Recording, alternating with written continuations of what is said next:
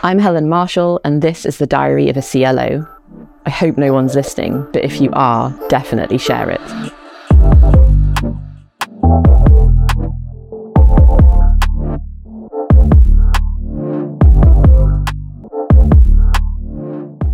In this episode, I'm joined by Rob Illidge, founder of both social media agency Social Republic and the new platform Vulse. As a market disrupting product which harnesses AI to help you master the art of LinkedIn content creation in the world of B2B, Vulse is set to explode in 2023. We chat about founder life, how to lead from the front, and what the future could look like for all of us. Enjoy. Rob, hi, and welcome to the Diary of a CLO. Thank you so much for joining me. How are you doing? Um, very well, thank you. Um, slightly jet lagged. Um, love the name of the podcast as well. I think it's think it's fantastic. I mean, yeah, thank you for having me as well. Yeah, yeah, we'll see how long we can get away with calling it this. Um, we'll see whether we get into trouble or not. Um, so I feel like you're a man with a lot of stories to tell, so we'll jump straight into it. Um, you're founder and CEO of Social Republic, which is a social media agency based in Manchester. And according to your LinkedIn profile, at least, you're the creator of the next AI unicorn, which is Vulse.co. I'm not sure whether I'm saying that properly. Yeah, so it's Vulse, so um, V U L S E. That's right. So the idea is that you've got your kind of your finger on the digital pulse. Ultimately, um, the name came about from actually being sued by a big American company for a different name we had. Um, so, which you know, I think every cloud and all that. Um, you know, these things happen for a reason. So, yeah, we had an, another name originally. Um, sued by a company who made baby monitors, nothing to do with creating content for LinkedIn. Um, but yeah, they weren't happy. So we went through the process again and came up with Vulse and we're very happy with it. But yeah, hopefully the next unicorn, definitely. Excellent. And you just secured funding from from Carbon Code and from everything that I can tell online, you're doing great work and you're building a market disrupting product. But I suppose how's it really going? Um, because it must have been tough to get to this point. Yeah, so Carbon Code are one of um, three investors that have invested in Vulse. Um, so getting to that point is yeah very much blood, sweat, and tears, and um, it's taken around kind of four years of really getting things right, making mistakes, and, and learning from them. Um, it for some people, I think I posted about this before on LinkedIn. You know, it, it could take months for some people if they kind of they've already got like a bit of traction or they just kind of get lucky. But generally, it takes it takes years to to get there. Um, you, you have to kind of be ready for that process and ready for that journey. Um, it's not for everybody, and it does take a long time. And there are a lot of no's, and there's a lot of, um, I guess, um, ne- negative impact on your uh, mental health, I guess, or kind of confidence um, in terms of fundraising. You think, you know, am I should I really be on this path? Should I be doing this? Um, but eventually, you will get there if you, you know if you keep keep trying. Um, I was warned it would take a long time, and it and mm-hmm. it has. Um, but it's nice to see that people do have faith in the product. Um, we spent a lot of time getting things right from a product point of view, and we're not quite there in terms of ready to, to launch it again properly. So uh, we're working on that, and hopefully that'll be in the next kind of few weeks and months. And how how I guess how do you balance your time then? Because it, like you say, it takes it takes a long time to get there. You have to have that perseverance. You have to have that resilience to to keep going. Um, but I imagine, and this is a story I think a lot of founders and entrepreneurs tell, is that you have to pour that blood, sweat, and tears into the business. I saw you post this morning about doing that. And how do you balance your time? How do you make sure you're focusing on the right stuff? I kind of I started to split my time uh, before I moved over to Vulse um, full time. I started to split my time 50-50 between Social Republic and Vulse. Um, the good thing is that they're both in the same industry, so you're not doing two completely different things, but you're still effectively running two businesses. So I always made sure that during the morning time, it was a focus on Social Republic and making sure teams had everything that they needed and um, working out anything we needed to do. And then spent the rest of the afternoon on Vulse or or kind of evenings as well. Um, you do have to sacrifice a lot, um, even if you're just running one business. And I just decided that I was going to sacrifice, you know, personal time and um, things that I, I, probably wanted to do um, to get this business off the ground um, because it isn't easy easy and if it were you know everybody would do it. Mm. So I've said to myself like kind of kind of for the next three to four years, like I have to make these sacrifices if I want to get to the point that I want to be at. So um, yeah, you know, extra time, you know, having to sacrifice things and and setting your own kind of vision and, and kind of time when you'll ultimately kind of tap out and say, okay, I've, I've taken this company as far as I can. And um, some people want to build them for the next 10, 15, 20 years. Um, whereas, you know, we want to make a lot of noise, we want to disrupt and um, I guess exit, you know, a little bit earlier than, than normal. Mm, yeah, it must be tough knowing knowing what point that is, though. How how will you know? It's interesting. I, I've set like a. I always set like three to four years, but then you get older and you got to say it again. um, I'd say yeah, in the next four years is was my kind of personal plan. Um, it's really hard in this industry as well because something something like social media, you can't predict what's going to happen in the next five years as much as you want to. You just can't. It's it's difficult to predict what's going to happen in the next five months, um, and even harder when investors come to you and say, "Well, what's your plan for the next five years?" And we, ha- whilst we have one, you know, things could change overnight. Effectively, uh, ChatGPT kind of did that.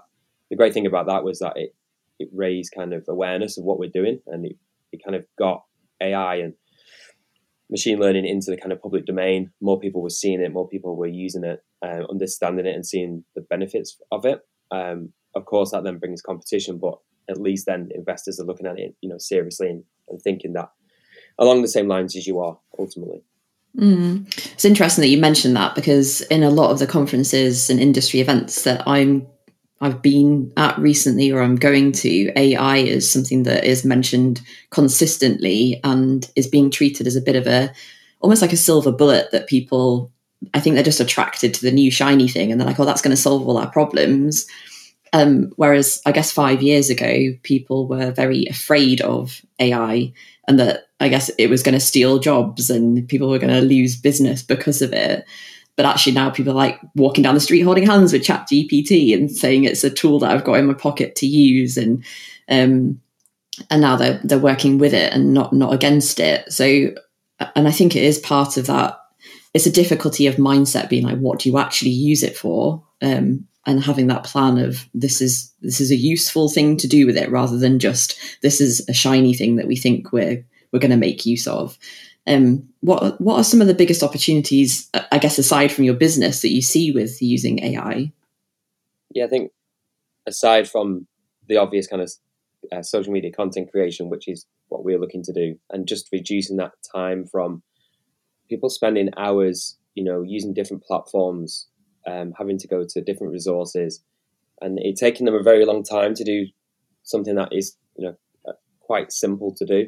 Um, but having to go to lots of places to, to do that, we want to reduce that so they then you have one to go to. You know, people whether they're you know running a charity or a small business, it can kind of make a lot of difference. You know, rather than spending two hours creating a, a post on LinkedIn, they could be spending five minutes and then getting on with the job that they, they really need to do. Um, I think there's lots of other industries that you know I think are going to benefit from it, and I think healthcare is is certainly one. Um, you know, I've been looking at a lot of kind of research recently around healthcare and how AI can you know predict things um, faster than we can, and um, you know, it can be beneficial for a lot of people. Um, so yeah, I don't think people should be necessarily scared of it. I think this is a natural reaction that people have, um, especially in the, in certain careers and certain you know jobs. They think this is going to replace me, and I, I I've said to a lot of people within Social Republic in particular, especially people who are creating content, people who are designers, you know, they they've actually been really positive in terms of they're thinking, oh, this can help me so much. Like this isn't going to replace. There's no one that it will never be able to replace them as a you know as a person and the job they do, but it's actually going to help them and, and aid them and, and speed things up. So we're looking at the kind of always looking at the positives. I think the good thing is it creates a conversation as well. So there's always you see on LinkedIn, for example, you know people who are copywriters, um, you know, arguing that it, it, might replace their jobs, and other people kind of disagreeing. And um, I think it's really important to to have that conversation and to see the the positives of it um, and not the negatives. Um, I think it you know it's a great it's a great tool to have. Yeah, I think I mean I think it will it would replace people's roles if they were bad at their jobs. But if you're using it, like we said, as as that kind of tool in your toolkit to to be like, well, I could I could use it and then adapt what it puts out at the other end. Speaking about Chat GPT specifically, then it's yeah, it's something that you can work with and not against, essentially. Part of so you mentioned there about how you're framing that conversation with your teams within Social Republic. I suppose part of setting up a successful business, and I don't know this because I've never done it, but it comes from running a team as well, is how you bring people along on with your vision. How do you bring people along on that journey? What what do you do? What, what do you think? What qualities do you think you have that help you do that? Um, I'd have to let them tell you, that not, not me. I might mm-hmm. be a bit biased, but um, I think having that vision definitely helps. Um, and explaining and communicating to them. And it's not a case of, you know, while we do this as a team kind of once a year, the end of every year, we always catch up and say, you know, what's gone really well this year.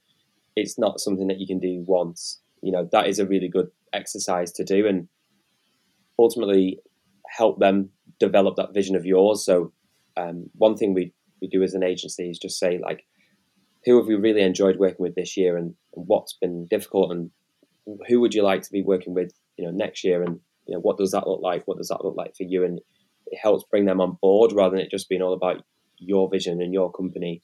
Um, you know, everyone is part of that team ultimately, and they're there. They are there to help shape it, and you want them to have an enjoyable experience at the same time. So yeah, I think constant kind of communication. Um, and when things don't go so well, you know, looking at how we can improve it. Um, sharing with them what the kind of next three to six, nine months look like. Um, during COVID, I got some really good advice uh, from somebody. He said, you know, what are you planning to do in terms of vision with your staff during COVID? And obviously, it was a weird time for everybody. Um, so we put in place weekly meetings, just one on one, kind of.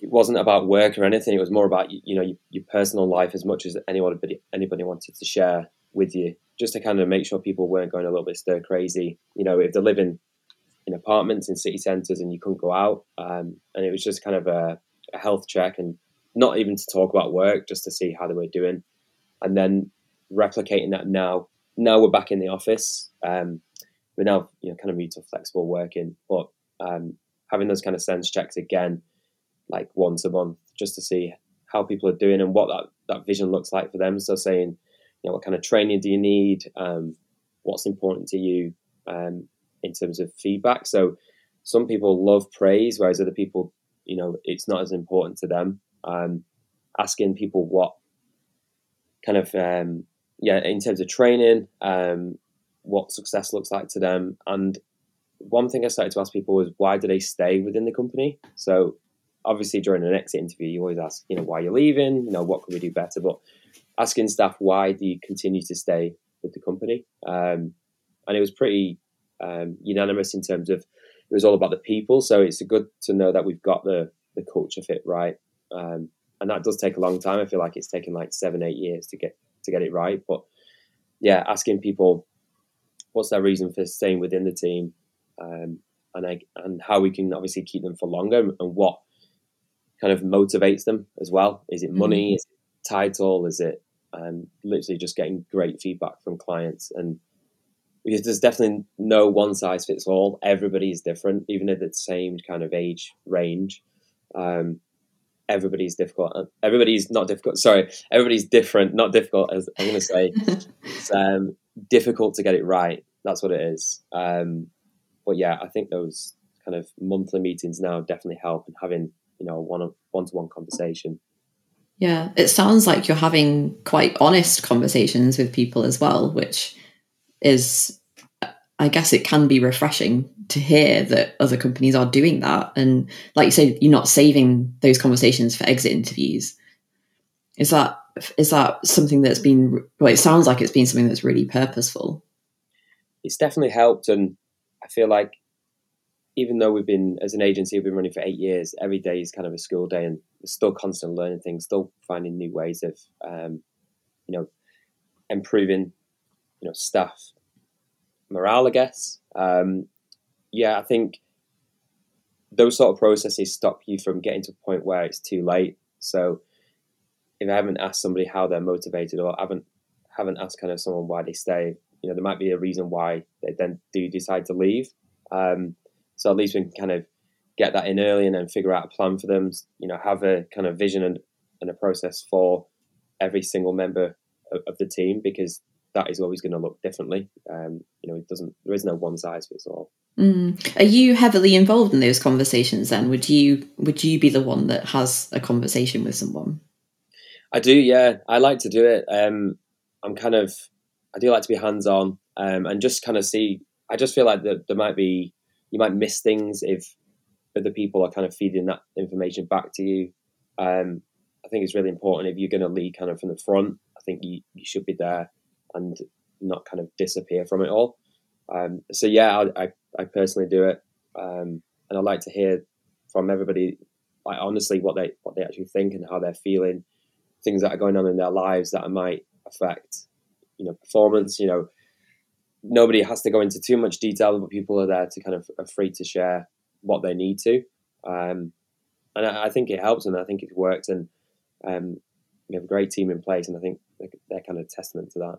Mm, well, I mean, there's lessons in, in in leadership from that perspective anyway. That if you're you're willing to have those conversations with people and and be be present and you know have those touch points with people, that is it sounds like that's testament to the way that you lead, and therefore people will buy into you and what you want to do with the company more, um, which is really positive, or can only be really positive, I suppose.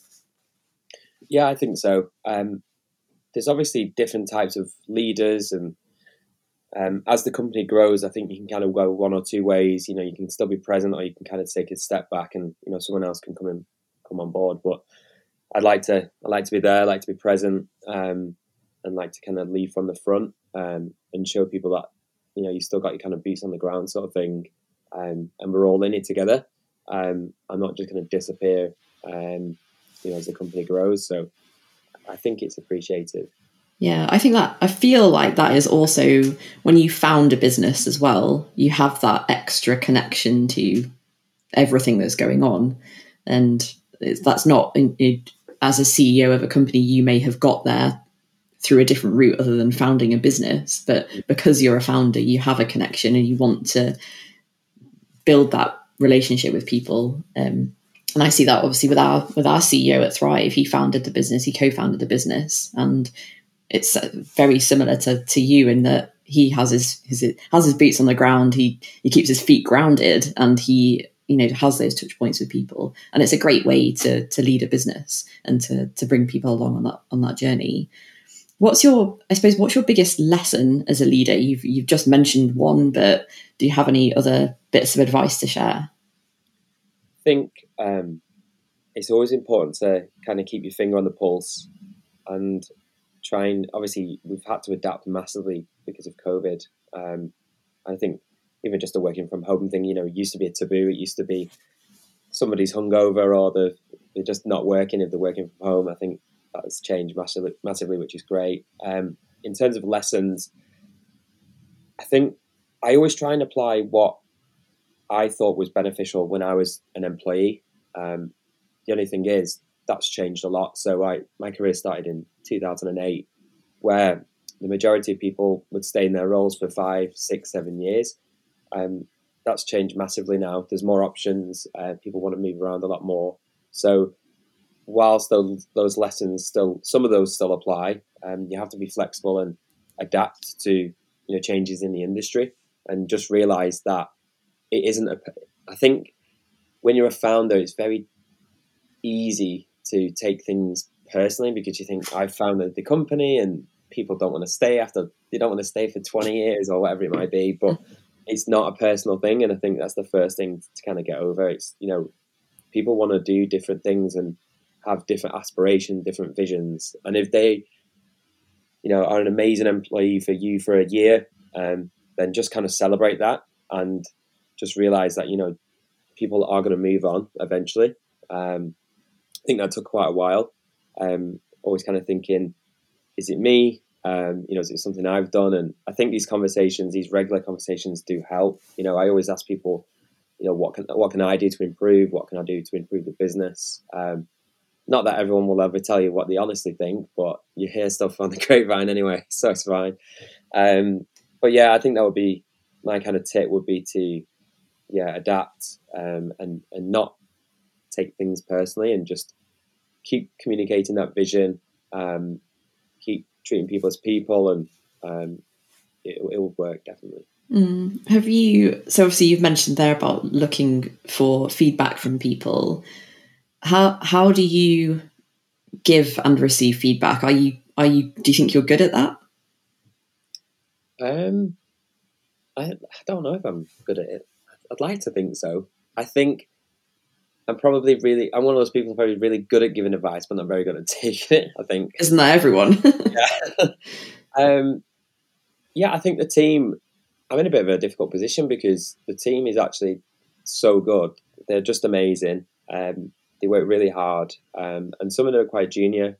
So you know, coming out of university education and going straight into the, kind of the deep end in, in the social media industry can be can be quite difficult. But think we've got recruitment so right, and I think keep the team small as well. So there aren't any kind of issues there. Everyone's everyone just kind of gets on with each other, and I feel like that if I give feedback, it you know it's taken on board. Um, and yeah, I think I like to think I, I take it well. As you know, if anybody, if there is anything I can do to improve, I'm always looking for, for feedback um, because you're not going to get it right every time. And again, one size doesn't fit all, so you have to kind of juggle that as well. Expectations from different people, what they expect. Um, again, what motivates them. So yeah, it's always a it's always a balancing act. Mm. And what's uh, what's next for you in 2023 then? What's your plan now? Because you've obviously just secured funding, you must have big plans. But aside from that, what else is on the agenda? Yeah, I think the, the funding is is quite substantial. You know, it's a bit of a strange feeling because you think I've worked so hard to get here, and then when it the day arrives, it's almost kind of anticlimactic. I think if you secure it very quickly, I think could be like you know the champagne could be out and stuff like that. And for me, it was just kind of a glass of wine, and that was it. And it's kind of okay. Let's let's do what we said we were going to do. Um, I don't want to let it kind of sway us in terms of making decisions too quickly, just because funding is there. I think it's important to stick to the plan, um, not make decisions too quickly. Um, it's a bit of a difficult one in our industry as well because things happen so quickly. You kind of do have to be ready to make a decision quickly, but at the same time, uh, you know, one that is based off some kind of reasoning or data or, or something. Um, but for me, yeah, 2023 is definitely the year of Vulse. So we're going to see a lot of updates, a lot of changes, a lot of integrations with AI. We're working with um, University of Manchester. Um, yeah, I think this is the this is a huge year for for Vulse. And again, we've put together a plan in terms of the, all the AI features we're going to introduce for personal branding on LinkedIn and employee advocacy and, and things like that. Um, but they could move so quickly. You know, new things could get introduced um, in a couple of months, or um, we want to have five features delivered and ready to use by the end of the year. Um, hopefully, we can do that before then. Um, but again, things might change, so we have to be ready, I guess. Um, but I'm very excited and excited to take on board the feedback we've had from the product side.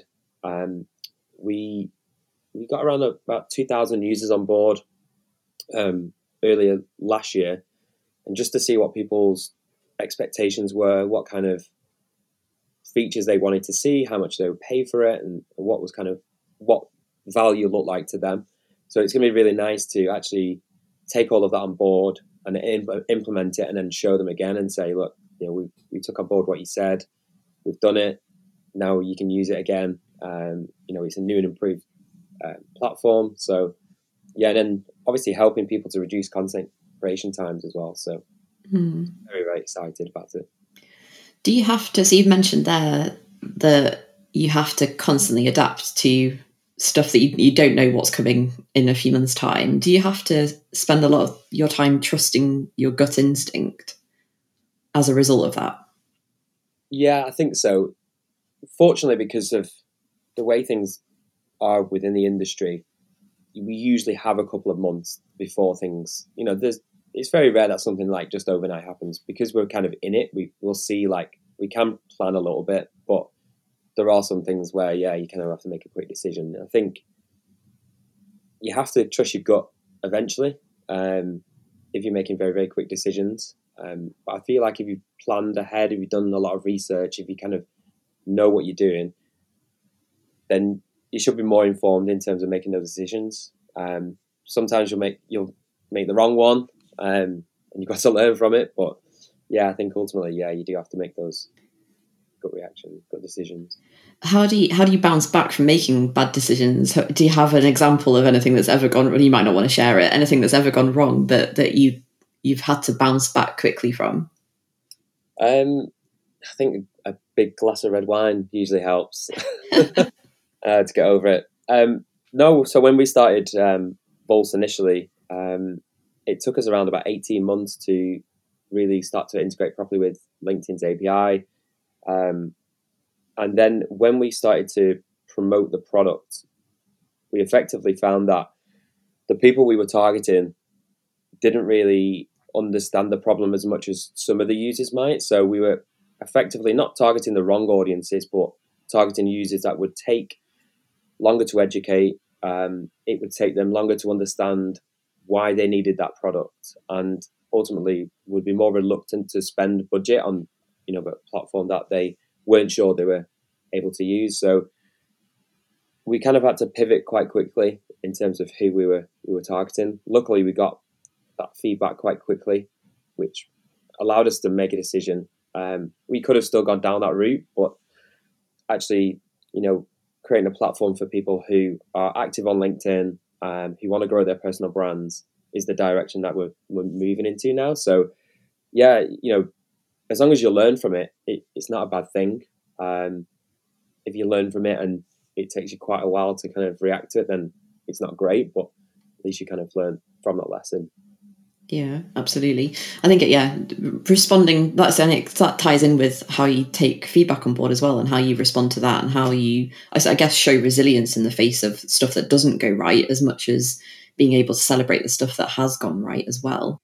So, uh, Rob, you've just entered the SaaS space, and obviously that's quite a different direction to uh, Social Republic. How how's your experience been so far? Um, it's been great. Um, I think it's really exciting. Um, it is quite different to agency life, but I feel like there is a good relationship there. You know, going from an agency that creates lots of really engaging content and helps with social media campaigns, you know, into creating a platform that people can use. And I've found over the last kind of, I guess, eight years that there are lots of people that don't need an agency, whether they're you know a small business or a charity, and they generally don't have the budget to work with an agency, or if there's somebody who kind of already knows what they're doing, um, they just need a little bit more guidance, or they need something that's going to speed things up. You can use a platform like ours. Um, so yeah, it's it's really exciting to have a product, I guess, um, and yeah, do something different. Um, so I'm excited to to grow it. Yeah, absolutely. Well, Rob, I've really enjoyed our conversation. Thank you so much for giving up your time, um, and uh, we'll chat soon. Perfect. Thank you very much. This podcast is powered by Thrive. We're a complete learning and skills platform creating modern learning solutions for modern businesses globally. Check us out